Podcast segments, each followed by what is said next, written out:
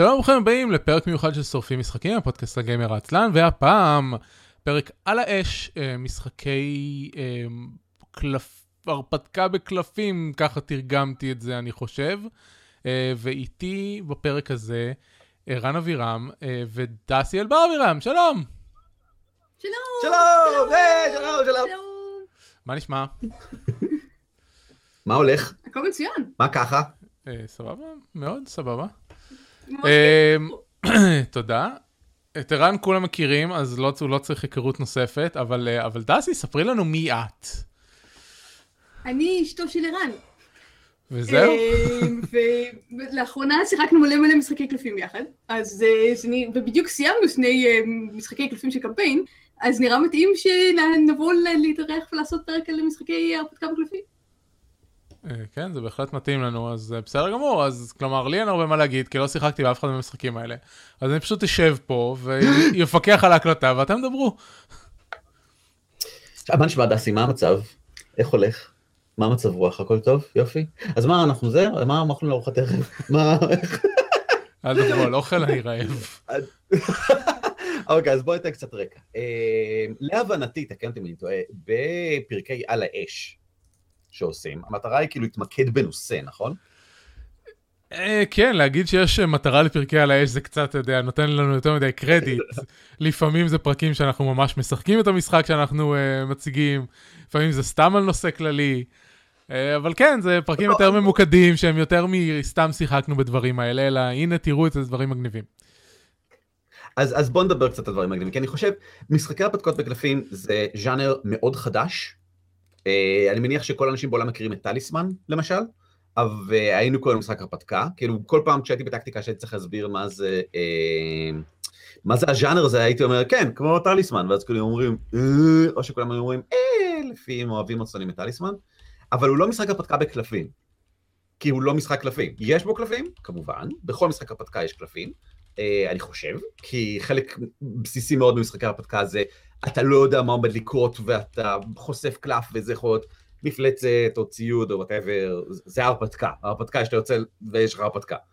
אה, אבל משחקי הרפתקה בקלפים הם משחקים שהם כל כולם אך ורק בנויים מקלפים, ואני לא חושב שזה שטיק, כמו שזה פשוט הופך אותם באופן מוחלט ומושלם. אני חושב שזה סוג של אידיאל, כאילו, באיזשהו מקום בשביל ז'אנר הרפתקה, כי זה הכל, הכל יכול להיות בהפתעה או שונה או whatever.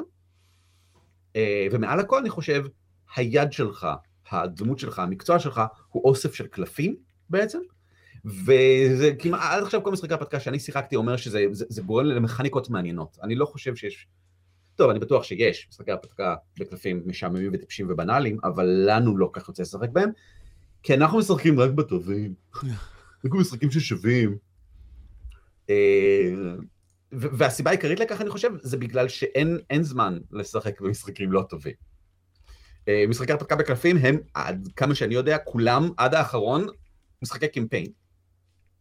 שזה סוג של משחק לוח שבו אתה משחק אה, תרחיש אחרי תרחיש אחרי תרחיש, לפי סדר, ועובר בעצם הרפתקה ממושכת, קמפיין, מערכה ממושכת, עם עלילה מתפרות ביניהם וכן הלאה. כלומר, כמו משחק תפקידים, אה, כמו שאנחנו תופסים משחק תפקידים קלאסי, אבל כמו שלמשל בשנים האחרונות יש משחקי תפקידים שבהם אין שיפור, אין מגמת שיפור, אה, וזה בכלל לא הקטע, או שמשחקים שהם, הקטע שבהם בכלל לא אה, מערכה מושכת, אלא משחקים אותו רק פעם אחת, כמו משחק לוח, אז באופן דומה יש גם עכשיו, בעולם משחקי הלוח, התפתח הרעיון של משחקי קמפיין, וכבר עכשיו חשוב להסביר, לא כל משחקי הקמפיין הם משחקי הרפתקה בקלפים, אבל כן, כל משחקי הרפתקה בקלפים משחקי קמפיין. זאת אומרת, יש גם משחקי קמפיין כמו למשל Imperial Assault של Fantasy Flight Games, שהוא ממש מעניין, יש בו אני חושב מנגנון נהדר, אבל הוא משחק אה, טקטיקה מאוד מאוד קפדני לכל דבר. כלומר, כשאתה בא לשחק אותו, הוא, הוא או Descent, גם כן. זה משחק שבו מאוד חשוב מה הפקודות שנותנים, דמויות זזות על גבי לוח ודברים כאלה, ויש בו קלפים, אבל זה לא הקטע. אה, והוא משחק קמפיין. הסצנריו הבא נקבע לפי מה קרה בסצנריו הקודם, בכל סצנריו יש כל התרחשויות שקורות, שהן חלק מעלילה מתמשכת וכן הלאה. אז אה, עליהם לא נדבר. אני רק רוצה להגיד שעקרונית נמצא בפיתוח משחק הרפתקאות בקלפים אחד שאינו קמפיין, אבל הוא עוד לא יצא. איך קוראים לו? קוראים לו ואנור צ'מפיונס אוף פייט. יס, יס, וכבר סירקתי בכמה בטעות שלו. אה, אלפות. אלפות? טוב, קדם, קדם זה גמאות שלו. אמ, אתה צודק, נכון, הוא באמת לא משחק קמפיין, ואני חושב שזה משהו שחסר דרך אגב, זאת אומרת, אני, אני, אני לא יודע אם אני הייתי מתעניין בכזה, אה, אבל אני חושב שזה משהו שחסר, משחקי אה, הרפתקה בקלפים שהם לא קמפיינים. אמ, הכוח האמיתי, אני חושב, של המשחקים האלה, טוב, דסי, את תרחיבי על זה, את גם כתבת, זאת אומרת, על, על הקטע שזה פתרון טוב לשחקנים מהסוג שלך. אמ, הוא- זה משחקים מסוג מאוד מעניין, אני באמת, אני חושבת שהם בעיקר הופיעו בשנים האחרונות, והם בדיוק מספקים מענה לאנשים אה, שמאוד אוהבים משחקי תפקידים, אבל מאוד קשה להם להתחייב אפילו לפעמים לפעם בשבועיים, שלא לדבר על פעם בשבוע. כי הם כן מספקים לך את הפגישה עם החבורה שלך, אתם משחקים סיפור ממושך וה- והדמויות שלכם משתפרות, אבל זה עדיין משהו שאפשר לעצור לחודשיים שלושה, וזה קרה לנו במשחק של Pathfinder Card Game, כן. ואז לחזור, וזה הרבה פחות קטלני מאשר אם היית עושה את זה במשחק תפקידים. כי בגלל שיש לך קלפים, זה מאוד מאוד קל להיזכר מה קרה, וגם בכל זאת זה עדיין לא לגמרי משחק תפקידים. כלומר, אתה לא צריך להיכנס בדיוק לדמות שלך מחדש, אתה פותח את הדק שלך, אתה רואה איזה קלפים היו לך, אתה נזכר פחות או יותר מה עשית, ואתה ממשיך משם. והכל נרשם מאוד יפה. אה, וזה ממש נחמד, כי זה בדיוק מספק את הבין לבין. עדיין יש לך את החבורה שלך שאתה נפגש איתה, ואתה עדיין מריץ סיפור, אבל זה פחות מחייב. שזה, בשבילי זה ממש ממש טוב. ואני חושב שזה יתרון גם של משחק אה, אה, הרפתקה על גבי משחקי לגאסי, שגם הם משחקי קמפיין, משחקים שבהם אה, הלוח משתנה, הכי הכי מפורסם כרגע זה בטח כאילו, אה, מה שמו לגאסי? יופי, פנדמיק בדיוק, שהוא אה, בתכלס כאילו, הלוח משתנה כל פעם, ו... אבל אין לך דמות כאילו שהיא מישהי. ופה יש לך דמות שהיא מישהי, אתה משחק משהו, יש לך את הסגנון שלך, יש את הקלפים שלך, היא משתפרת עם הזמן. אני לא אגיד שאתה מגלם אותה, רחוק מכך, אין לה מניעים, אין לה זה, אין שום, בכלל לא, בכלל לא. אבל זה מאוד מספק את הקטע בהנאה של, כאילו מי שמחפש את ההנאה הזאת של אני רוצה לעבור סיפור, להיות הגיבור שלו ול, ולהשתפר עם הזמן, ואני חושב שיש הרבה מאוד שחקני משחקי תפקידים שזה חלק גדול מההנאה שלהם שם. יפ. אה, ויהיו מוכנים אולי לוותר על השאר, על, על, על, על, על משהו משחק אה, גילום תפקידים. גילום התפקיד. אה, ולשחק משחק. כן, כאילו, הגילום תפקיד זה בתכלס ההבדל העיקרי בין שני הדברים האלה. ואני חושב שזה זה פשוט פתרון לגיטימי לגמרי לפנות למשחק הפתקה בקלפים בשביל זה. הבדל נוסף אם תגיד, שיש לך פה סט מסוים של, אה, של תרחישים, וכאילו אתה תלוי בחברה שמייצרת את המשחק. אה, כן, אבל יש גם הרבה מאוד אנשים שמשחקים משחקי תפקידים לפי רק מערכות מוכנות. נכון. אני למשל. אז כאילו באיזשהו מקום גם אני, אה, אתה יכול להגיד שאפשר אחרת. כן, גם פה אני יכול אחרת, אבל אני קונה את המשחק באופן מסוים, ו- ו- וזה המצב האידיאלי לשחק אותו. זה אוקיי. אגב כמובן לא מקרי שהמשחק העיקרי שעוד רגע נתחיל לדבר עליו, Pathfinder Adventure Card Game, מבוסס על Pathfinder, שהוא משחק תפקידים, וספציפית על מסלול ההרפתקאות המוכן שלו, ה-Rise of the Rune Lord הראשון שיצא, אה, עוד לפני שזה היה Pathfinder אפילו, ועל זה נדבר עכשיו, אז בוא נבוא לדבר עליו. רק להוסיף לגבי גילום דמות משהו קטן, זה אומנם לא גילום דמות כמו שאנחנו עושים בקמפיין הוורהמר שלנו כמובן, אבל כן כאילו האנשים שיצרו את Pathfinder Card Game למשל מספיק חכמים כדי כן ליצור מצבים מסוימים שמרגישים כמו גילום דמות. למשל בשנה שעברה שיחקנו את Skull and Shackles. שזה היה מין קמפיין כזה שאתה נמצא, אתה פיראט בעצם, ואתה, כל הקמפיין אתה נמצא באיים וכל מיני אה, גלים ופיראטים. וידיד שלנו, שאנחנו מאוד אוהבים, שיחק דמות שנקראת מליסקי, שהיא מהמרת, זה מה שהיא עושה. ולכן לאט לאט הוא קיבל יותר ויותר קלפים בדק, שהיו קלפים כאלה של הימורים, למשל, גלגל קוף 20, אם יצא לך מספר זוגי, אתה מוסיף את זה לתוצאה, אם יצא לך מספר אי זוגי, אתה מוריד את זה מהתוצאה. דברים כאלה שמעודדים אותו לשחק בצורה מסוימת, מעודדים אותו כן, להיות כן. רקלס כזה. כן. אז אמנם זה לא גילום דמות כמו שאתה עושה במשחק תווים, אבל כן יש את הדברים הקטנים החכמים האלה שמאפשרים לך גילום דמות. אין ספק שחלק, אה, אה, ש- שאולי אולי נגיד נקרא לזה קסטומיזציה ותחושה, הדמות אישית שלך, אה, גם בגלל שיש המון קסטומיזציה במשחק ככל שאתה מתקדם, אבל גם בגלל שהדמויות שונות אחת מהשנייה באופן כל כך מהותי, באופן שבו הן מתייחסות לקלפים. זאת אומרת, זה לא כמו מגדת העתידות לעומת ה... אמ, לא זוכר, דרואיד. ב- אמ, מה שמו, שההבדל ביניהם, בטליסמן, שההבדל ביניהם זה איזשהו לא יודע מה, הוא מתחיל עם שלוש עוצמה והיא מתחילה עם שתי עוצמה. ההבדל במשחקי הרפתקה בקלפים בין דמויות הוא היסטרי, זאת אומרת, את משחקת דמות שמתייחסת לעולם ומנסה להשיג דברים במשחק באופן שונה מהותי ממה שאני מנסה להשיג. יש לנו תפקידים שונים, אנחנו, או שאנחנו מבצעים את אותו תפקיד בדרכים שונות, וזה נורא מספק, ואני חושב שאנחנו על תכלס קצת. בואי נסתכל, בואי ניקח כמה דוגמאות, כי אני מקווה שכל מי שמקשיב לנו שיחק בפקאג, בפאת'פאנד ובזרשקל גיים, אבל אם לא, אז בואו נתאר אותו קצת כדי שהם ידעו. אה, אז אני אתן סקירה קצרה של אה, אה, מה זה, מה זה. אני לא חושב שהוא המשחק ההרפתקה בקלפים הראשון, אבל הוא בטוח היה הראשון שאנחנו שיחקנו והתמכרנו אליו. ורק שיהיה ברור, כל חצי שנה שנה יוצא סט, בייסט, ואז יוצאות לו חמש הרחבות, עם חמש, כדי להשלים, כאילו חמש הרפתקאות לכדי שש סך הכל, ואנחנו משחקים את כולן כל הזמן. זאת אומרת, this is basically חיינו כרגע. יוצא חדש, אנחנו קונים אותו, קונים את כל הרחבות, אנחנו משחקים את כולם. זה ברור מאליו המצב הזה מבחינתנו, ואנחנו מחכים לבא בתור כל שנה. וזה לא קרה לי לפני כן, אני חושב, עם משחקי לוח אי פעם.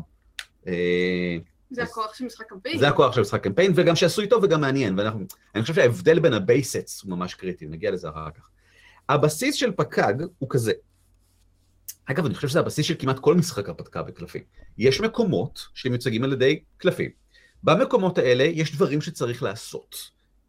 אה, במשחק אחד זה יכול להיות, בפק"ג למשל, זה צריך להיות לעבור קלפים, לכל מקום יש גם ערימת קלפים משלו, צריך לעבור דרכה, אנחנו לא יודעים מה הם, אנחנו חושפים אותם תוך כדי שאנחנו עוברים אותם, כל תור אפשר לחשוף קלף אחד, והקלף הזה יכול להיות משהו רע, כמו מפלצת, או אה, מכשול, או שזה יכול להיות משהו טוב, כמו נשק חדש, או ברכה מהאלים, או כל דברים שכאלה.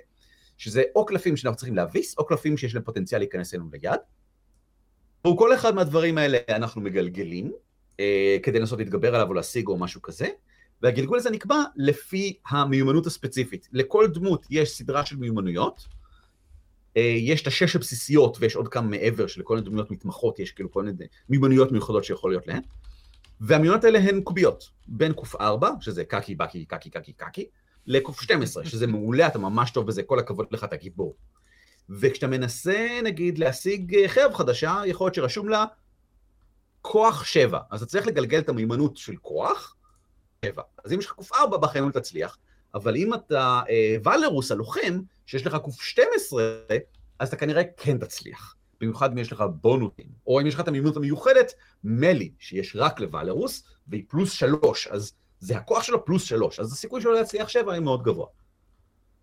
אה, וזה הבסיס. לך יש קלפים ביד, יש לך את הדק שלך, בתחילת המשחק זה קקי של קלפים, יש לך כלום, שום דבר בריבוע, יש לך איזה 15 קלפים, משהו כזה, ואם אתה אמור לשלוף קלף ולא יכול, אתה מת. אז זה גם הנקאפ שלך, שזה אגב מבריק. זה גם האפשרויות שלך וגם הנק"פ שלך. ואתה משתמש בהם בדרכים שונות, כי כל קלף יש לו דרכים אחרות. למשל, אם יש לך חרב, אתה יכול להשתמש בה כשאתה מגלגל combat, שזה משהו שאתה עושה בעיקר נגד יצורים. אין לה, הקלף הזה לא עושה שום דבר בזמן שהוא ביד שלך, חוץ מאשר בזמן הזה. אבל לדוגמה, יכול להיות שיש לך קלף של blessing, של ברכה, שאפשר להשתמש בו basically בכל רגע במשחק, גם בתור של מישהו אחר, אה, קובייה נוספת לבדיקה שלו. שזה הדרך העיקרית לעזור אחד לשני ודברים כאלה. וזה כאילו, אני חושב, הבסיס של המשחק. אתה עובר בין הלוקיישנס האלה, בין המקומות, ועובר דרך הקלפים של המקומות האלה, בחיפוש אחר הנצ'מן, אה, שזה כל מיני נבלוקים כאלה, כי הם עוזרים לך לסגור את המקום יותר מהר. כאילו, מאפשרים לך לדלג על כל שאר הקלפים שאמורים להיות שם, ומיד לסגור אותו. ואתה מנסה לסגור את כל המקומות, אה, ספציפית אתה מנסה למצוא את הווילן, שזה הנבל הראשי של ההרפתקה הזאת, אה, ואתה רוצה שהוא לא יברח לך, כי בעיקרון וילן בורח, אלא אם כן כל המקומות סגורים. אז יש איזה קטע מאוד נחמד, שמאוד מושפע על ידי כמות השחקנים במשחק. אם יש הרבה שחקנים במשחק, אה, כנראה שכדאי להתפזר, אם יש מעט שחקנים במשחק, כנראה שכדאי אה, להתמקד. זה, זה, זה חמוד, כי כמות התורות נשארת קבועה, לא משנה כמה שחקנים יש. תמיד יש רק 30 תורות. אה, שזה אגב פנטסטי, כי זה עוזר לחבורה של שישה שחקנים לשחק בזמן נורמלי. אני, אני לא חושב שסצנריו לוקח יותר משעתיים, גם מורכבים שבהם, אם אתה כבר יודע איך לשחק. אה, ואם אתה פחות שחקנים זה כמובן ייקח פחות, אבל תורות זה לא הרבה. זה, זה מספיק, זה כן מספיק, וזה כן משפיע פשוט על התות השחקנים, שזה ממש נחמד, כי אתה יכול לחוות אה, משחק אחרת מחדש, אפילו אם זה בדיוק אותו תרחיש, לא רק שהקלפים יהיו שונים, כמובן, אפילו שזה אותו תרחיש, הקלפים, מן הסתם, שתיצור בכל דק יהיו שונים, כי הם כולם מגיעים מתוך ערימה עצומה שנמצאת בתוך המשחק הבסיסי, ורק הולכת וגדלה עם כל הרפתקה נוספת. אה, אלא גם איזה דמויות הבאת פנימה, וכמה דמויות הבאת פנימה משפיע על איך שתתמודד עם המשחק. אז זאת באמת שאלה שהייתה לי, אם, אם יש סיבה ל- לשחק את, ה, את, אותו, את אותו התרחיש או את אותו הסט אה, יותר מפעם אחת. אני הייתי אומר שלא בבסיס, אבל אז הסתבר שזה לא נכון. אה, לפני חצי שנה, או אפילו יותר, יצא um, Pathfinder Adventures, שזה הגרסה הממוחשבת, כרגע רק בטאבלט ולטלפונים, אבל בקרוב יגיע גם למחשב, שאובזידיאן הוציאו, אה, שהוא פיתוח של Pathfinder Adventure Card Game, מלא באגים, אה, עבר עדכונים, השתפר הרבה יותר, חזרו עוד כמה באגים, בגרסה הנוכחית שמו את כל ההרפתקאות, ממש העדכון האחרון הוסיף את ההרפתקה השישית של אה, Rise of the Runelords, זאת אומרת אפשר לשחק את כל Rise of the Runelords עכשיו דרך המשחק. המשחק עצמו מורידים בחינם, אבל צריך לקנות את ההרפתקה עם כסף או עם זהב שאותו משיגים מתוך המשחק. אני, אין שום בעיה לקנות אותו, זה עלה איזה 20 פאונד בשביל כל ההרפתקאות האלה, זה עשרות שעות משחק, זה שווה לי את זה. ובהתחלה דאגתי שלא יהיה לי מעניין לשחק את זה שוב פעם. כי כבר שיחקנו את זה. דס, אני שיחקנו את זה ביחד, בשתיים, אני הייתי מריסיה לגנבת, ואת היית... סיוני הכוספת. סיוני המכשפה, כושפת, סליחה, כושפת, סורסרר. וביחד בשניים סיימנו את כל Rise of the Rune Lords, ועכשיו אנחנו משחקים את זה שוב פעם, ואנחנו מאוד נהנים. אני, אני מאוד נהנה, אני לא יודע לגבייך. כן, כן, בהחלט. למה? אה, אני חושבת שהחוויה של המשחק מאוד מאוד תלויה דמות, כן. זה מאוד מעניין. כן. אתה ממש מתמחה בדמות שלך, ואני חושבת שזה הברקה מכל, בכל מיני רמות. באחת הרמות זה פשוט פותר את בעיית ה co-op. לי תמיד יש בעיה כשאני משחקת co-op, יש בעיית ה alpha player. כן. כי, כי אם כולם משחקים כן. ביחד, ויש בחור אחד שאו שהוא מומחה או שהוא חושב שהוא מומחה, אז הוא מחלק לכולם הוראות מה לעשות, ואם הם אה, לא יודעים או שהם קצת ביישנים או לא רוצים, אה, אז בעצם הוא משחק את המשחק לבד והוא פשוט מחלק להם. עכשיו, Pathfinder Card Game גברו על זה מאוד יפה, כי הדקים שלך הולכים ונהיים יותר ויותר מורכבים. כן. אז גם אם אני מומחית במשחק, אין שום סיכוי בעולם שאני אוכל להגיד למישהו אחר מה הוא צריך לעשות, כי אני פשוט לא מבינה את הדקס שלו. זה, אני זה, כבר זה, לא מבינה מה הוא עושה. זה הדקס והכוחות שלך, כי ככל שהמשחק מתקדם, אתה גם מקבל יותר כוחות, והם מציפים.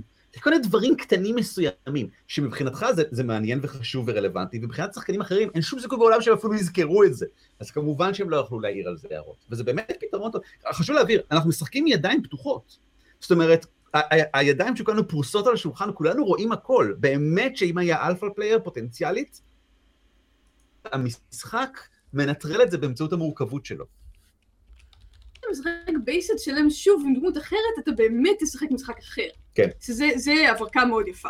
זה מה שאנחנו עושים עכשיו, כאילו דסי ואני משחקים עכשיו ב-Pathfinder Adventures, שתי דמויות שלא שיחקנו פעם שעברה, כדי לחוות אני חושב יותר אפשרויות בעצם. אה, וגם כי ארבע דמויות זה המשחק האופטימלי. אופטימלי, זה, ברור לגמרי, זאת אומרת, המשחק גם אומר את זה. אפשר בשתיים, אפשר בשש, אפשר באחד, כדאי בארבע. זאת אומרת, זה המספר האופטימלי, בשבילו נוצר המשחק, basically. ואנחנו משחקים את הכל מההתחלה. ותשמע, זה כיף גם, כי אחרי שנתיים אני כבר לא זוכר איזה קלפים יש ב- Rise of the Runelords, אז זה כיף להשיג אותם שוב פעם מחדש, ובגרסה הממוחשבת הכניסו כל מיני קלפים נוספים, שאתה יכול לזכות בהם, כי אתה פותח תיבות וכל מיני דברים כאלה.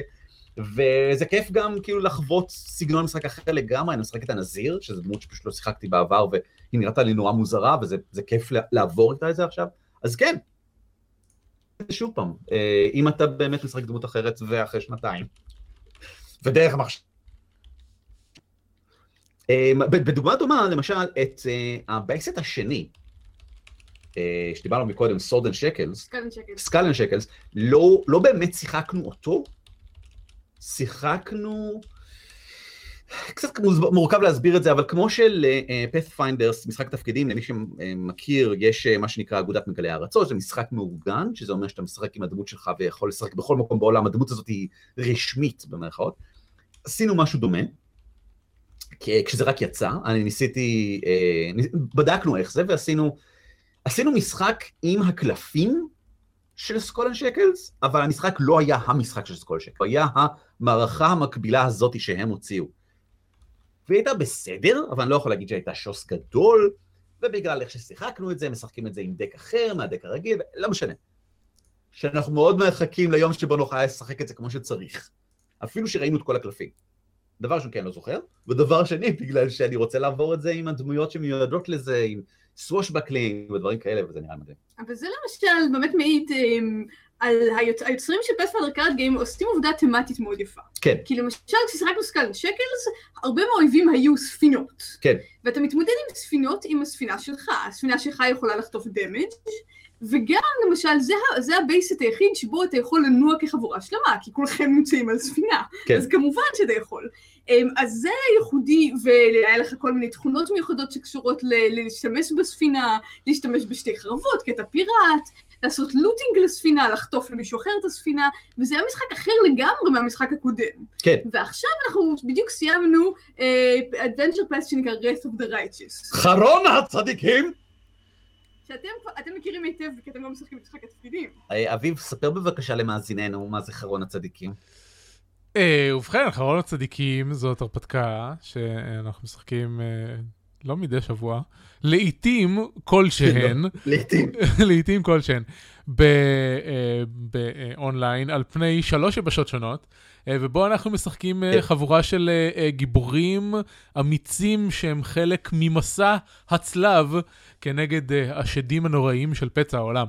ואנחנו גיבורים מיתיים, ויש לנו כוחות מיוחדים אה, מגניבים ואדירים, שגורמים לכולם לרעוד בפנינו ולמנחה לא להצליח לייצר אה, אה, התקלויות שמצליחות אה, להזיז לנו, כן. אני לא מסכים בכלל, אני חושב, אני אגב מרגיש איום ונורא בכל ההתקלויות האלה, גם כשאני משחק את זה בלופי, אבל לא משנה. הנקודה היא שבחרון הצדיקים, רטו דרייצ'ס, זה, זה סדרת אה, הרפתקאות, זה מסלול, אה, אה, איך זה נקרא? Adventure Path, מסלול אה, הרפתקאות של. פאת'פיינדר. אתה תרגלת את המשחק.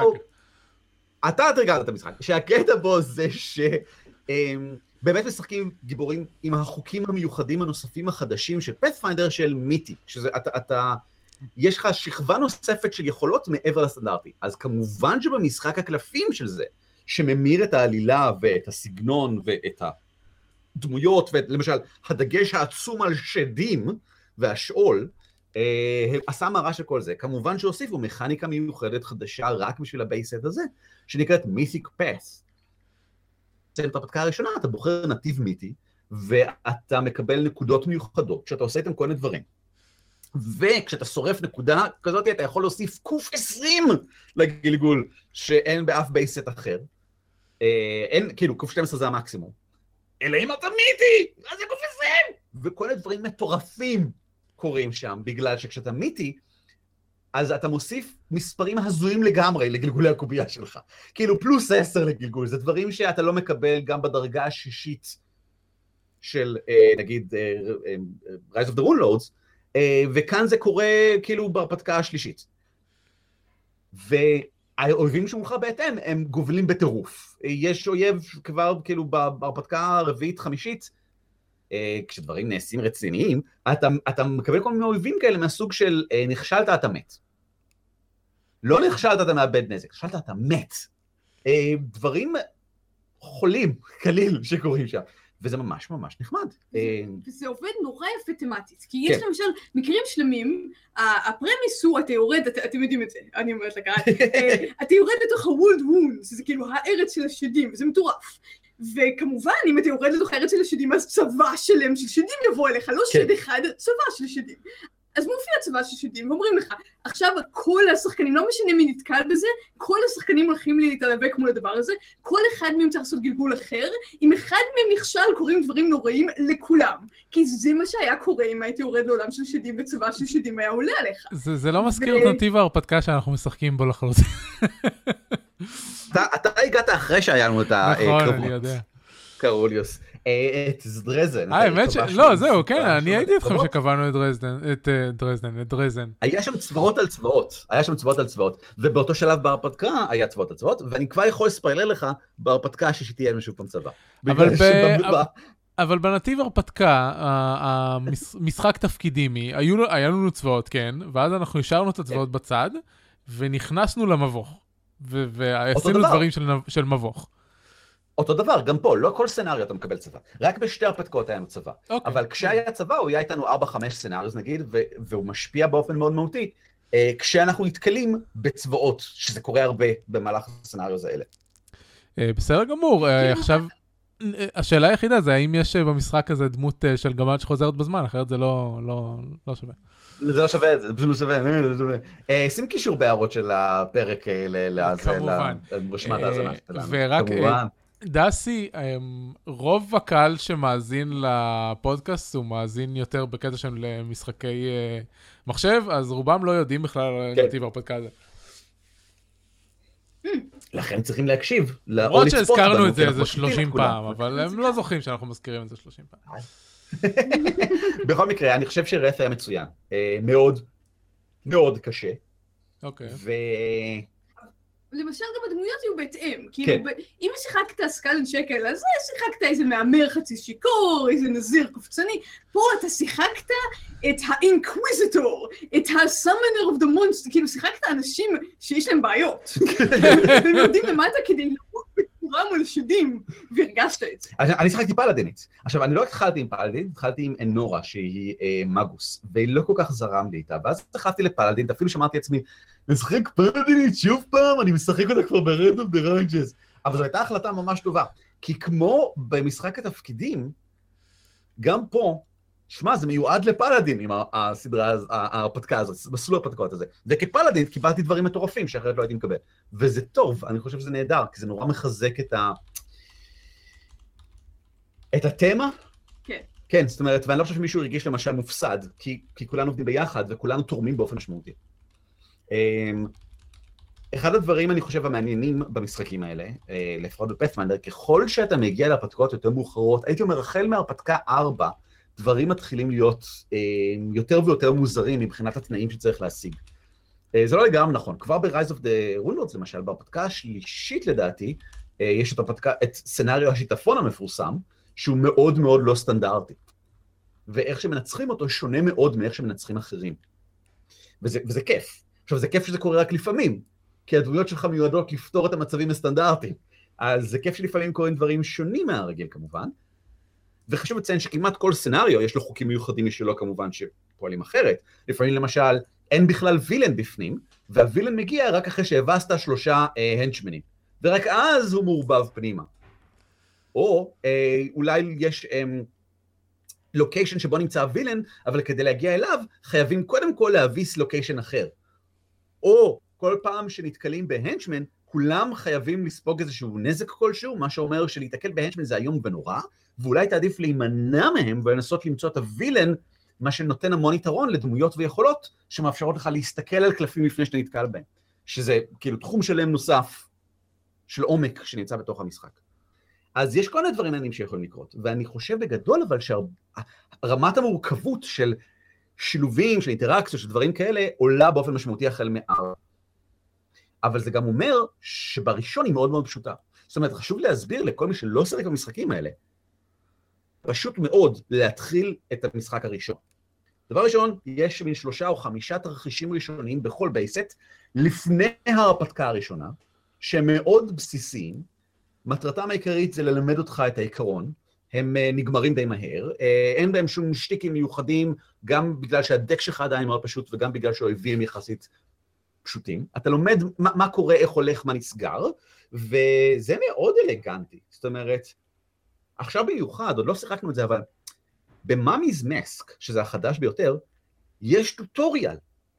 אנחנו עוד בקושי הסתכלנו בזה כמו שצריך, אבל את זוכרת, כשפתחנו אותו, יש ערימת קלפים סגורה, עם קלף כזה בחזית שאומר, "אה, קרא את החוקים תחילה ודברים כאלה, ויש הפנייה, והיא מסודרת לפי סדר מסוים. ואתה, כן, ויש ארבעה עמודים של הסבר איך לשחק, תוך כדי שאתה משחק. נחמד מאוד. מגניב. וזה זה יופי, הגיע הזמן שיהיה כזה, כי זה סוג של א' ב' במשחקים בימינו. למי שלא יודע, למשל, אצל Fantasy Flight Games, יש מעכשיו באופן קבוע בכל משחק שתי חוברות. אחת learn to play, והשנייה rules compendium. זה סידור אלפביתי של כל השמות החשובים של דברים מהמשחק, והסבר של החוקים שלהם, וה-learn to play זה מדריך אותך איך לשחק. אני חייב להגיד אתה- ש... כשדיברנו על זה בזמנו, לפני, לא יודע, זה היה שנה ומשהו, שאני וראוך שיחקנו בהפרש של חודש את, את Netrunner, Android Netrunner, ואז את אה, 40K Conquest, שהם שניהם משחקי living card game תחרותיים, אחד על אחד, ו-Netrunner כן. עדיין היה מגיע עם החוברת המלאה, ו-Conquest מגיע עם שני החוברות learn to play וזה. ואולי ה-learn to play ידידותי יותר, אבל uh, היה לנו נורא קשה למצוא דברים ב- בין שתי החוברות האלה, כשניסינו לה, להבין מה, מה קורה במשחק ואיפה איפה יש התייחסות לכל, uh, לסיטואציה הספציפית שאנחנו נמצאים בה וכולי. אני חושב שלקח להם קצת זמן, אבל למשל, פשוט עוד רגע נגיע לזה, אה, ב-Arkham Horror Card Game, יש, ה-rules compendium הוא יוצא מן הכלל. אוקיי. הוא ממש טוב, הוא מפנה בתוך עצמו לכל מקום, והוא מאוד ברור, והכפילו, אני חושב, את כמות ה-entry של לך למקום אחר, אבל אתה לא יכול לפספס את מה שאתה מחפש. זאת אומרת, יש לו entry או שהוא מופיע באינדקס. אז יש מצב ואני אני לעשות לא טעיתי. עד עכשיו, לא טעיתי עד עכשיו בכלל, כאילו בשום מקום, ואני כבר, אני שמתי את learn to play בצד, כי אני לא צריך אותה בכלל. אוקיי, יש לי שאלה אחרי- אחרת. אחרי אליכם. הראשון. דבר. אה, האם יצא למי מכם לנסות אה, את אחד התרחישים האלה סולו?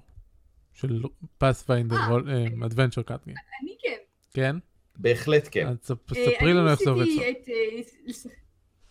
זה היה מאוד נחמד. אני שיחקתי את ה-ranger, וזה היה רק איזשהו תרחיש אחד. סתם כי היה לי שעה פנויה. אני מאוד נהניתי, גם הצלחתי. אני כן מרגישה שזה משחק חברתי. כלומר, חלק מהכיף שלי זה להיפגש עם שלושת החברים שלי ולשחק אותו ביחד. כלומר, אם אתם לעבור רוצים... את ההרפתקאות האלה ביחד, זה... אז- גם כן. אם אתם רוצים את החוויה האידיאלית, הייתי אומרת פעם בשבוע, שבועיים, כמה זמן שיש לכם, תיפגשו עם שלושה חברים, שבו כאילו שעתיים, שחקו, וזה גם, כי, כי זה משחק מהיר, אבל הוא גם לא דורש ריכוז מטורף, אז גם אפשר לדבר תוך כדי ולפטפט, ומה העניינים, ואיך היה השבוע, זה, זה, זה מאוד מאוד חברתי בנוסף להיותו משחק, אז אפשר לעשות את זה סולו, אבל בשבילי זה גם חברתי. אני משחק מלא סולו, מלא. fuck כל החברים שלי. אמ, כן, אבל, חברים. אבל, אבל במשחק המחשב, זאת אומרת בטאבלט, בגלל שאין אוקיי. לי את הסבלנות לשחק משחקי אה, לוח סולו. אוקיי. אה, אין לי את הסבלנות לפתוח ולפרוס וכן הלאה. קניתי את Mage Knight לפני איזה חודשיים, לא פתחתי אותו עדיין, אפילו שאני מעוניין לשחק בו סולו דבר ראשון כדי ללמוד להכיר אותו, כי אין לי את הסבלנות. אבל בטאבלט אתה לוחץ כמה כפתורים ואתה בפנים. ולטאבלט יש גם מצב quest שמאפשר לך, אה, הוא יוצר scenario אקראי, לא מאוד מעניין. הסצנריו הזה מתוכננים, הם יותר מעניינים, והם גם בנויים אחד אחרי השני באופן הגיוני, ומסודרים, ויש להם מפות מיוחדות, ויש להם כל מיני דברים, את יודעת, משחקים, כשמשחקים כמו שצריך זה כמו שצריך. אבל אם מה שאתה רוצה זה להסתובב קצת, לנסות לשפר את ה-deckים שלך עם איזשהו חפץ חדש, להביס כמה מפלצות, להתחכם כמו שצריך, כי לכל מיני locations יש כל מיני חוקים מיוחדים, וה-villain האקראי שגולגל מתממשק איתם בכל מיני דרכים, והדמויות שלך יש להם כל מיני יכולות מיוחדות, אתה רוצה ש- לראות איך אתה עובד איתם ביחד.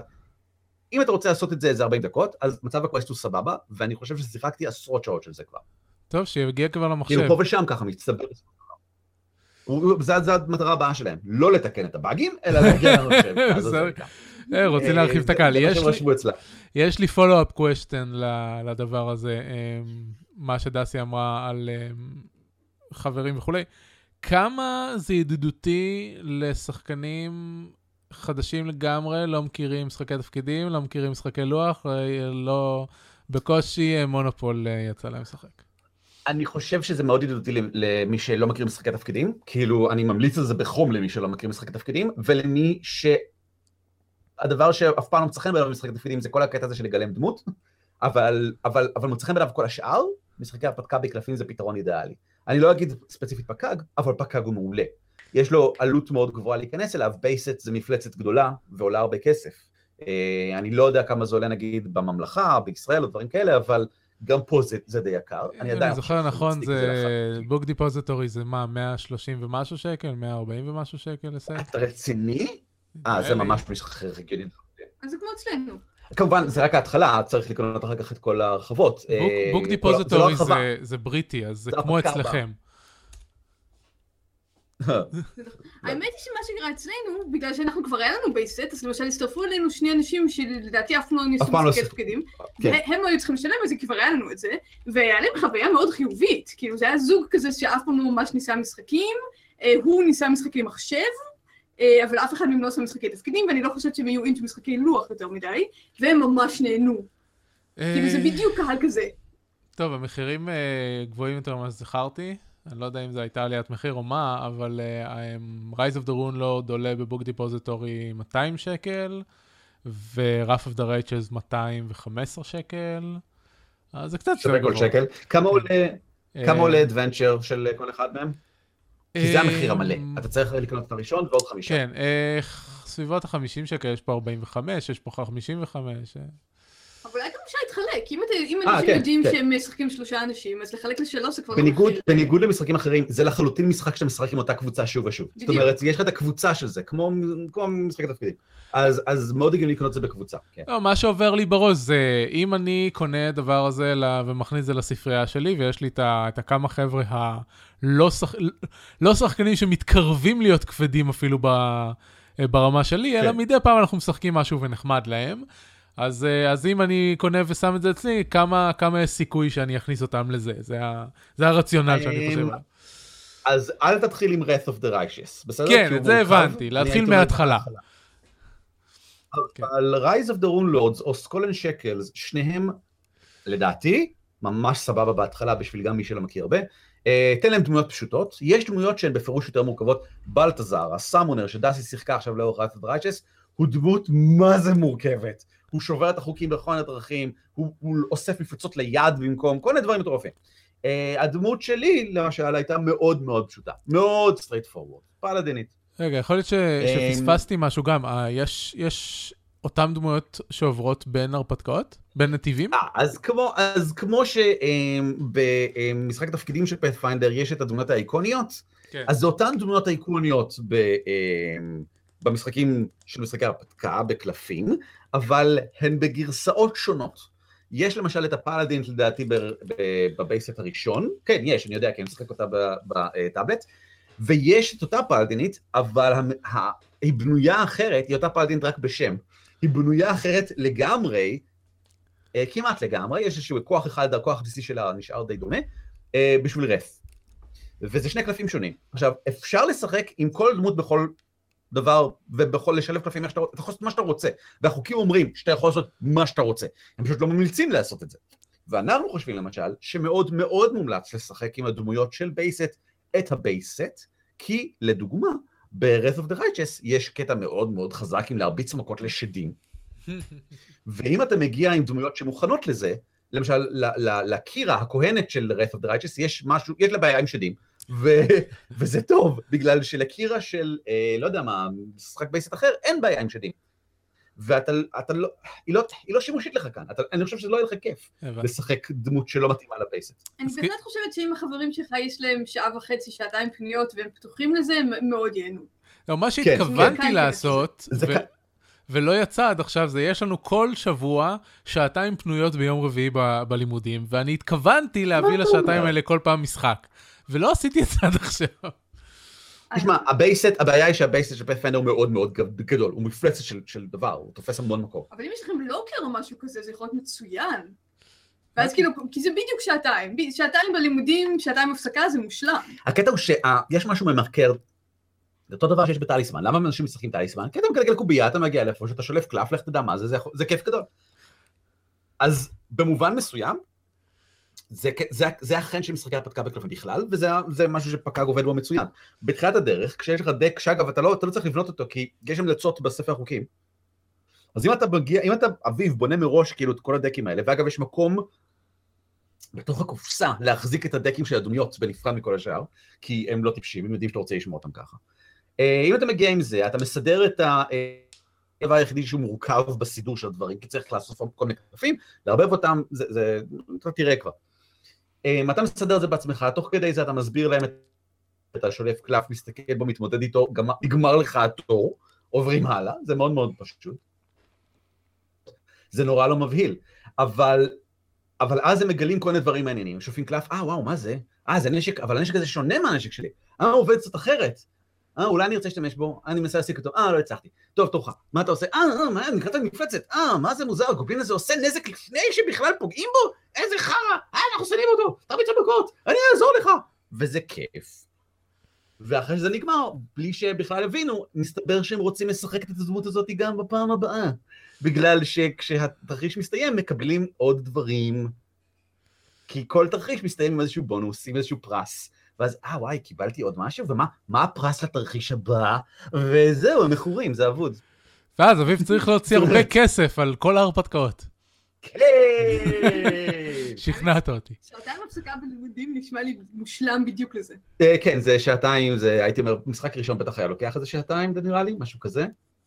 אבל אל תגיד להם שעתיים, זה אביב. תגיד להם, בוא נשב ונשחק.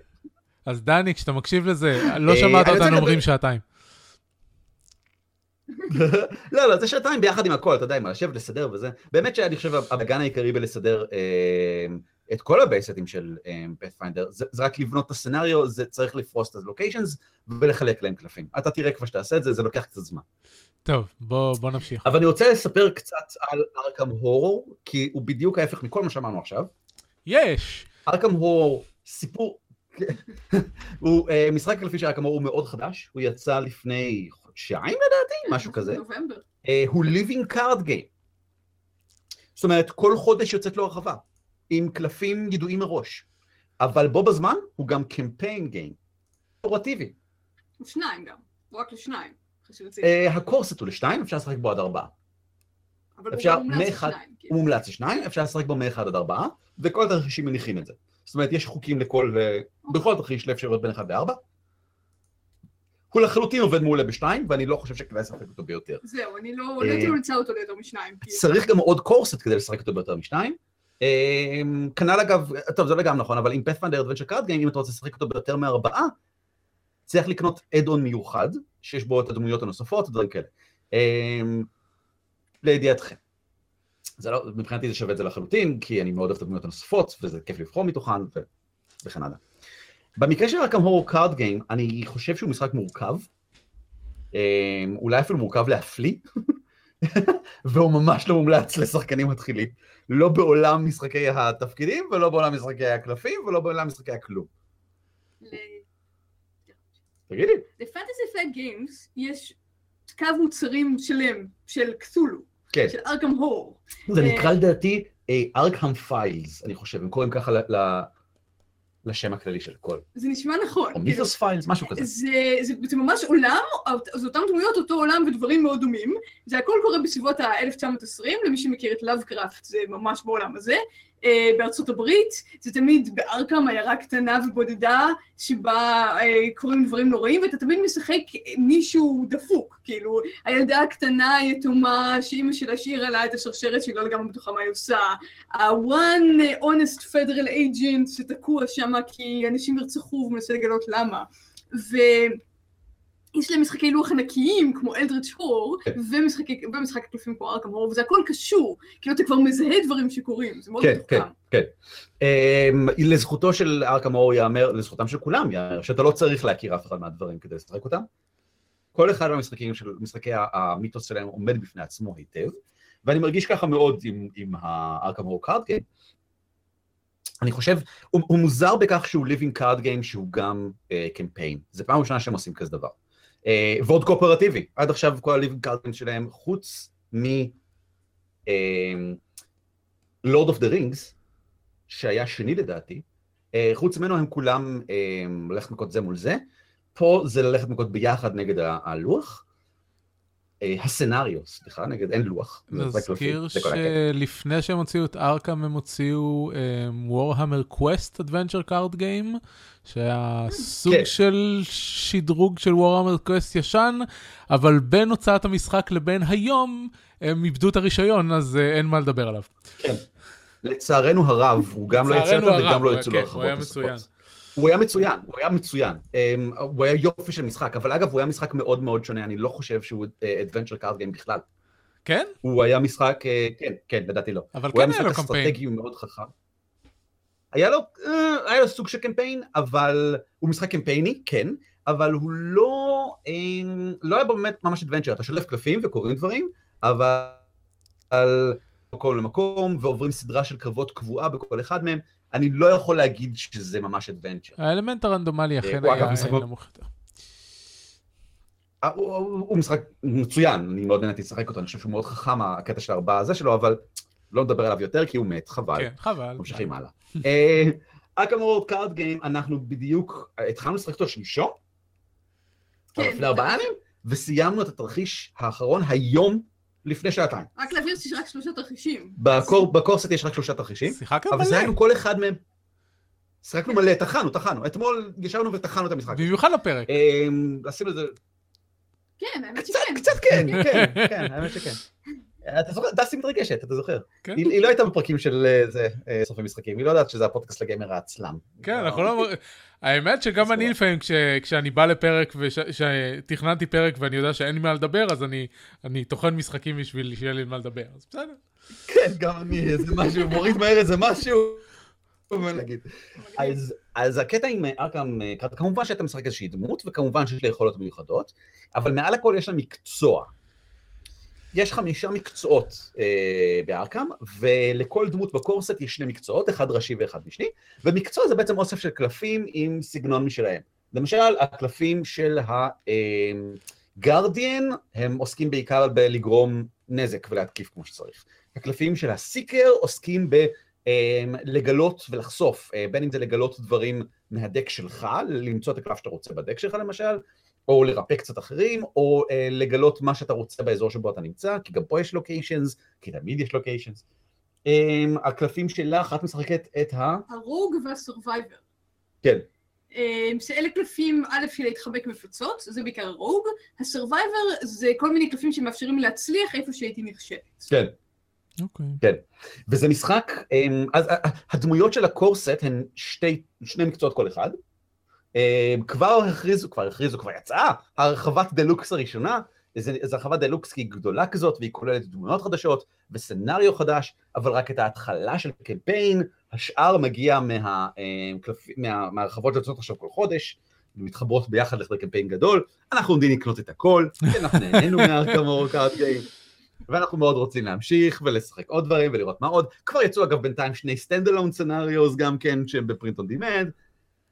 מטורפים החבר'ה ב Fantasy Flight, אבל יודעים בדיוק מה הם עושים. אולי אה, נסביר קצת מה זה, כי זה מאוד... כן, כן, תסבירו איך זה עובד. אה, אז ככה, אז כמו בעצמן רגעים, אמנם יש לך locations ואתה צריך לחקור אותם, במובן הזה זה דומה. אבל בוא נתחיל מהבסיס של הבדל מאוד ספציפי, הדקים שלך גם מלאים בקלפים נוראיים, בנוסף לקלפים נחמדים שלך. אה, כי מצוין. הנחת הבסיס של המשחק הזה היא ליצור עולם קודר קשה שקורים בו דברים איומים, ואתה כל הזמן slightly unhinged, קצת, קצת מטורף אתה בעצמך. אז לכל אחד מאיתנו למשל יש weaknesses שמתאימים לו. אז אני שיחקתי ילדה קטנה שנטשו אותה, אז למשל יש לי קלף בתוך הדק שאני עלולה לשלוף בכל רגע, וזה קורה הרבה. Abandoned and alone. אני שולפת את זה, וזה בגדול פשוט הורס לי את הכל. כן, הורס לך את היום. כל הקלפים שזרקתי נעלמים מהמשחק, אני לא יכולה להשיג אותם בחזרה, סיפור שלם. לערן יש גם כן, לערן יש קלף שנקרא cover cover up, up, כן. כי הוא פדרל אייג'נט. כן, אוי, ככה של קלף שבעולם. אני, א- א- איך זה עובד? אתה בגדול, יה- אני חושב שהדבר המבריק ביותר לגבי המשחק הזה זה שכל סצנריו, אתה לא יודע מה עומד לקרות בו החל מהרגע הראשון, בגלל שיש בו, אה, החוקים שלו נחשפים רק תוך כדי. יש ערימה של אדמה של אקטס, מערכות. ובדרך כלל יש שלושה קלפים בכל אחד מהם, אבל לאו דווקא. ואתה שם אותם לפי הסדר אחד על השני, ואתה לא קורא את הבאים, אתה קורא רק את הראשון. האקט זה הדבר, ניסיונות שלך להגיע לסוף. אתה יודע שאתה רוצה לקדם את האקט. האג'נדה זה הניסיון של הסצנריו, של הרעים, ל- להגיע לסוף. ואתה רוצה שזה יתקדם כמה שפחות. כל סיבוב שמים סמן דום על האג'נדה, אה, עד שיש עליה מספר מספיק, רשום על הקו בדיוק כמה הלאה. כל הדרכים לקדם את הסצנריו שלך תלויות בכל הדרכים, אבל בדרך כלל אתה מנסה להשיג מספר סמני clue, שמפוזרים בס... ב... בכל מיני locations, לאסוף אותם כדי שתוכל להמשיך ל... ל... לאקט הבא. וכשאתה עובר לאקט הבא, קורים דברים. אה, גם כשאתה עובר לאג'נדה הבאה, קורים דברים. אני לא רוצה ספיילר, אז אני לא אגיד מה קורה בתרחישים 2 ו-3, אבל בתרחיש הראשון, זה, זה הדבר הראשון שקורה. אתה מתחיל עם חדר אחד, ה study, החדר העבודה שלך, זה location, location אחד שאותו שמים, אבל יש עוד locations, אבל אותם לא שמים עדיין, רשום לך בהתחלה, שים אותם בצד.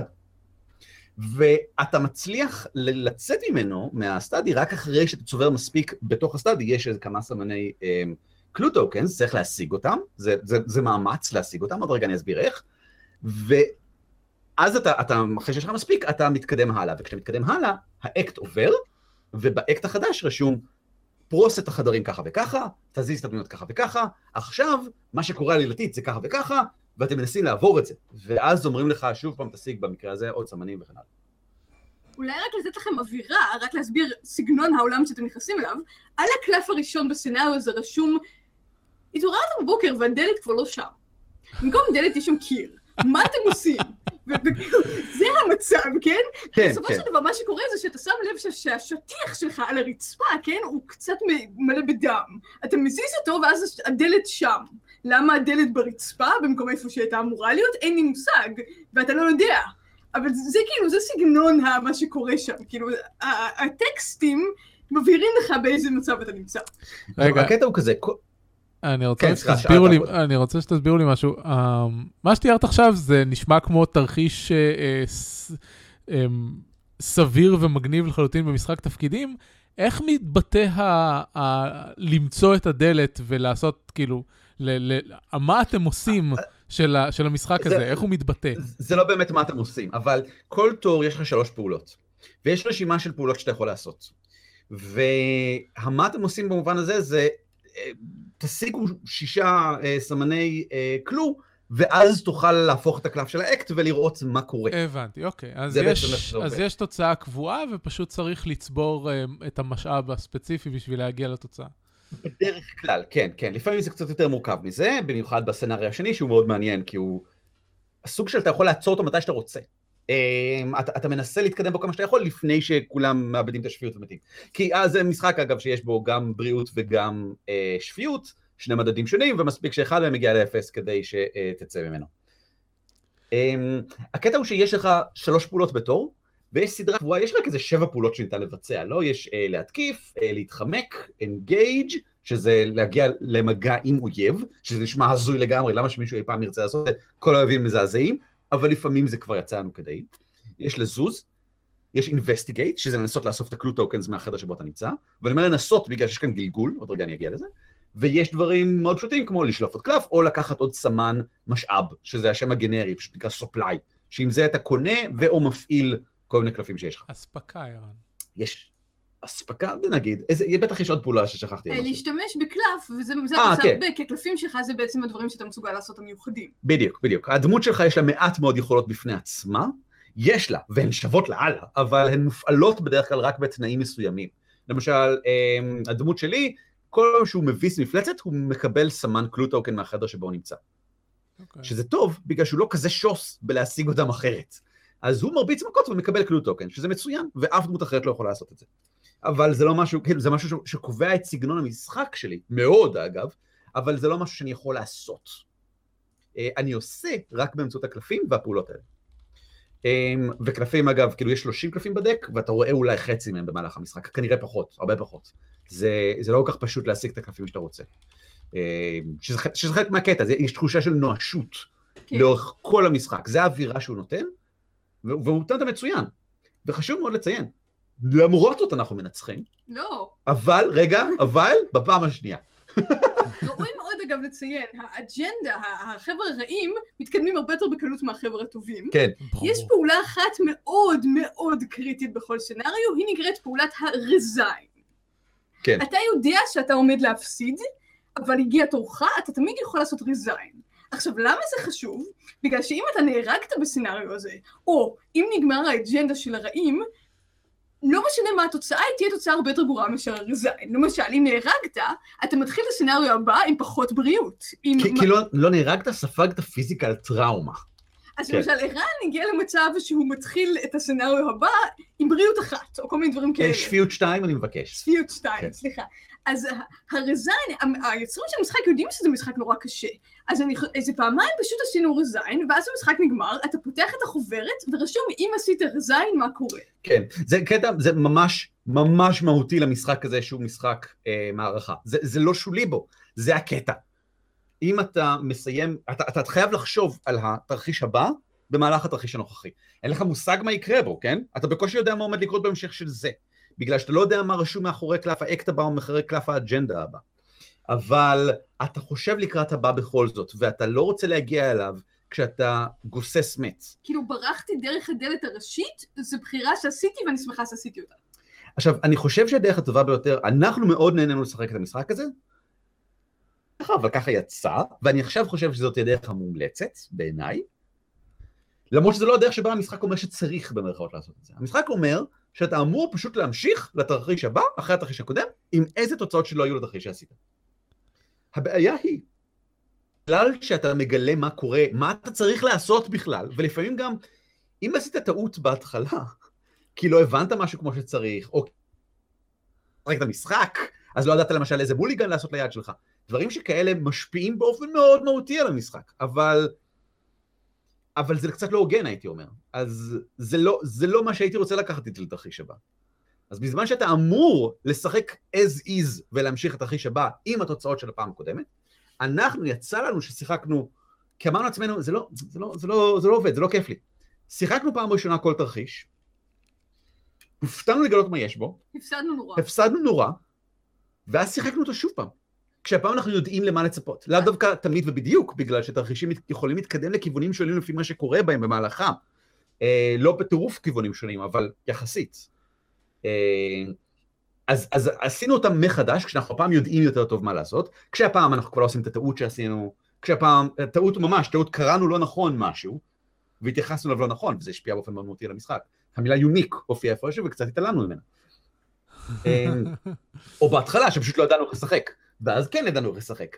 אז, ואז פעם ראשונה אנחנו מופתעים וחווים את זה, ואתה יודע, המסתורין וההרפתקה וכן הלאה, ופעם שנייה, אתה משחק כדי לנצח, כי זה משחק לוח שאתה רוצה לנצח, ולהשתמש נכון בקלפים וכן הלאה. אבל עוד יותר מעניין מזה, אני חושב, היה התרחיש השלישי. עשינו את זה שוב אותו דבר, אתמול שיחקנו אותו והפסדנו בענק. זה היה באמת... בענק. אגב, בין היתר בגלל אה, מזל, הפסדנו בגלל מזל איום ונורא. שלפנו איזשהו קלף שקידם את הדום בטירוף, והאג'נדה התקדמה לפני שהספקנו לעשות משהו בכלל, והכל קרה איום ונורא, ונוצרו מפלצות בכל מקום, והרביצו לנו מכות רצח, ופתחו לנו את הצורה לחתיכות קטנות. ובמשחק, ה... אמ, אבל בפעם השנייה ששחקנו את התרחיש השלישי, היום, לפני שעתיים, שלוש כבר, כי אנחנו מקליטים המון זמן, אמ, למרות שידענו בגדול מה עומד לקרות, ולמרות שהיינו לכן חכמים קצת יותר, זה היה מאוד מותח, והיה מאוד מעניין. והסיפור, אני חושב שיצא לנו, שבו אני עומד בכניסה, ואת נכנסת פנימה ומסתובבת, כשזה רודף אחרייך, אני בכוונה נמנע מלהגיד פרטים, כדי לא לספיילר, זה יצא ממש טוב, זה מעולה, זה היה יופי של קטע, אני לפחות, אני חושב שזה נהדר, מאוד נהנית. וזה בזכות זה שהמשחק מצליח להיות, אני חושב, מותח ומעניין, ולאפשר המון מרחב פעולה בתוך המשחק. למשל, העובדה שיש אויבים מולי, באמת מאפשר לדאסי, למשל, להיכנס לאזור שבו אני נמצא, מבלי שתצטרך להתחמק מהם, וזה חוסך לפעולה, וזה ממש מהותי, כי כל פעולה היא זהב במשחק הזה, אה, והיא יכולה להמשיך לאזור אחר וכן הלאה. אה, ואז אני בינתיים, זה, זה מרגיש כאילו אני עומד בחוץ ו, ויורה עם האקדוח שלי בכל מיני אויבים ומנסה להביס אותם, וזה כיף גדול. זה משחק מצוין בעיניי, זה משחק באווירה של קסטולו, כלומר זה לאנשים שאוהבים לשחק דמויות שחוות את הדברים ולאו דווקא דמויות שמנצחות. כאילו זה, זה, מס, זה הכל מאוד קשה, ואתה יוצא חבול, וכאילו הדמות שלך אומנם הרוויחה XP, אבל היא תתחיל עם הרבה פחות בריאות, היא תתחיל עם פחות שפיות. אה, בקושי יצאנו מזה, יצאנו מזה רק חצי מנצחים, וזה כן כאילו משחק של שעתיים שלוש, של אנשים שבאו לשחק את זה ולהתרכז. שעתיים שלוש? כן, זה, משחק יותר רציני מ Pathfinder Card Game, מהבחינה הוא כן יותר רציני, וואי, הוא דורש מלא אה, ריכוז, אני חושב, מצד כל המעורבים כל הזמן. כן. אגב, ההמלצה היא לשחק אותו עם קלפים סגורים, זוכרת? קראנו את זה אתמול? נראה לי הזוי לגמרי. אה, לא שזה עד כדי כך משמעותי, בגלל שבאמת כל שחקן, שוב פעם, בגלל שהדק שלך כל כך ספציפי, עם המקצוע שלך וכן הלאה, זה משפיע מאוד מאוד על איך שאתה... אה, על, על מה שאתה יודע על שחקנים אחרים, יש לי מעט מאוד מה להגיד לדסי כשהיא משחקת את הדמות שלה, יש לי מה להגיד לה, אבל בדרך כלל היא צודקת, זאת אומרת, בדרך כלל היא יודעת מה לעשות. אמ, זה, זה, אה, אני לא רואה למה לא לשחק את זה עם קלפים פתוחים, זה נראה לי כאילו אין שום סיכוי לאנשים שמשחקים את זה עם קלפים פתוחים. כאילו זה, זה לא משחק, הייתי אומרת, למישהו שמשחק כדי לנצח, זה מה שאני רוצה להגיד. כן, כן. כאילו פעם, זה... שוב, אני חושב, פעם ראשונה שאנחנו משחקים, אנחנו לא משחקים כדי לנצח. פעם שנייה אנחנו משחקים כדי לנצח. כדי לעבור לסצנריו הבא יותר טוב. כן, כדי לעבור לסצנריו הבא יותר טוב, שאין לנו סיפור יותר מעניין. אז... חשוב לציין, כי לא ציינו לדעתי, יש גלגולים במשחק הזה, יש כאן מזל, אבל זה לא בדיוק גלגול, כי הם, הם, כי הם חכמים כמובן, במקום זה אתה שולף סמנים מתוך, אה, במקרה שלנו זה קערה עם פרצוף של דף ויידר, אבל כל אחד יכול לעשות מה שהוא רוצה. זה, זה אמור להיות כאילו שק או משהו כזה, שקית או משהו. אתה שולף סמן, אתה מוסיף לזה את התכונה הרלוונטית ואתה מנסה לעבור מספר כלשהו בהתאם לאתגר המדובר. אה, סתם למשל, הפעולה הבסיסית ביותר בדרך כלל זה לנסות לעשות investigate, להשיג את הסמן קלו שנמצא במקום הזה, לכל מקום יש ציון של כמה, אה, כמה הוא shrouded, מה השראוד שלו. בדרך כלל שלוש או מספר מזעזע שכזה, ואתה אה, אה, שולף עבור התכונה, איך קוראים לתכונה הזאת? לור, אני חושב, הלור שלך. יש לך ארבע תכונות בסך הכל, אתה, הלור שלי הוא שלוש, השראוד פה הוא שלוש, אז אם אני שולף אפס, אז הצלחתי. אבל יש המון מינוסים. אה, difficulty level. עוד רגע נגיע לזה. יש המון מינוסים, ויש גם כל מיני סמנים מיוחדים ששונים בהתאם ל scenario.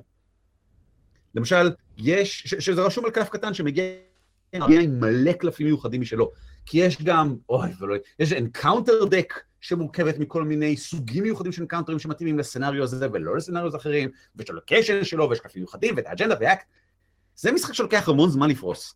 המון זמן, הרבה יותר מאשר פאת'פיינדר, uh, בעיניי. כי זה מלא פרטים קטנים להקשיב, ולערבב כל מיני דברים מיוחדים, ולא לערבב דברים אחרים, ולהפריד ביניהם. סיפור, זה קצת סיפור. באמת קצת משחק למתקדמים, אני כן, חושב. כן, זהו, זה, זה, זה משחק באמת שהייתי משחקת עם חברים שלי שהם גיימרים. כן, כן, כן, כן. אוקיי, אבל, אבל הוא יופי של משחק. אז אני. אתן לי על, אחד, אה, על אחת משלוש השאלות ה... שבאתי לשאול. אז זה לא משחק ל- למתחילים. לא, בשום אופן לא. זה לא... אם כי יש לו רמת, יש רמות קושי. יש ארבע רמות קושי, שאיתן מגיע... אה, אגב, המערכה הזאת, מערכה אחרת יכול להיות שיש בה דברים אחרים. אה, המערכה הזאת מגיעה עם ארבע רמות קושי, קל, אה, סטנדרטי, קשה ו... ארגמור. וארגמורור, אה, שאנחנו משחקים בסטנדרט וזה ממש קשה, ממש. אה, ההמלצה אגב לשחקן יחיד היא לשחק על איזי, בגלל שהמזל מאוד משפיע כשאתה רק שחקן אחד, עם רק אדם אחד, אז זה לא באמת איזי, זה די סטנדרטי בעצם. ועכשיו ענית לי על השאלה. הבאה. זה אומר, איזי נקרא just a story, I'm here for the story, לא just a story, או, זה. זה רמת הקושי אה, שאני משחק בה בכל המשחקים בעולם. כן, כן, ואני ממליץ עליה בחום. אני חושב שאם מה שאתה רוצה זה לעבור חוויה מגניבה ומעניינת, ולא כך מעניין אותך האתגר פה, אה, אתה רק רוצה, אתה יודע, להשתעשע קצת בקלפים וכן הלאה, ללא ספק לך על איזי, לא שזה יהיה קל. אה, זה עדיין יהיה אתגר, אתה עדיין צריך להתגבר על זה, כי איזי היא לא הכל צעצועים ומתוקים. זה ארכם, אין וההבדל- צעצועים. בדיוק, אין צעצועים. ההבדל בין רמות הקושי הוא איזה סמנים נכנסים לתוך השקית. הגלגול בעצם. בעצם מה הגלגול שלך? כלומר, כמה הסיכוי שתשלוף מינוס 4, לעומת הסיכוי שתשלוף פלוס 1 למשל.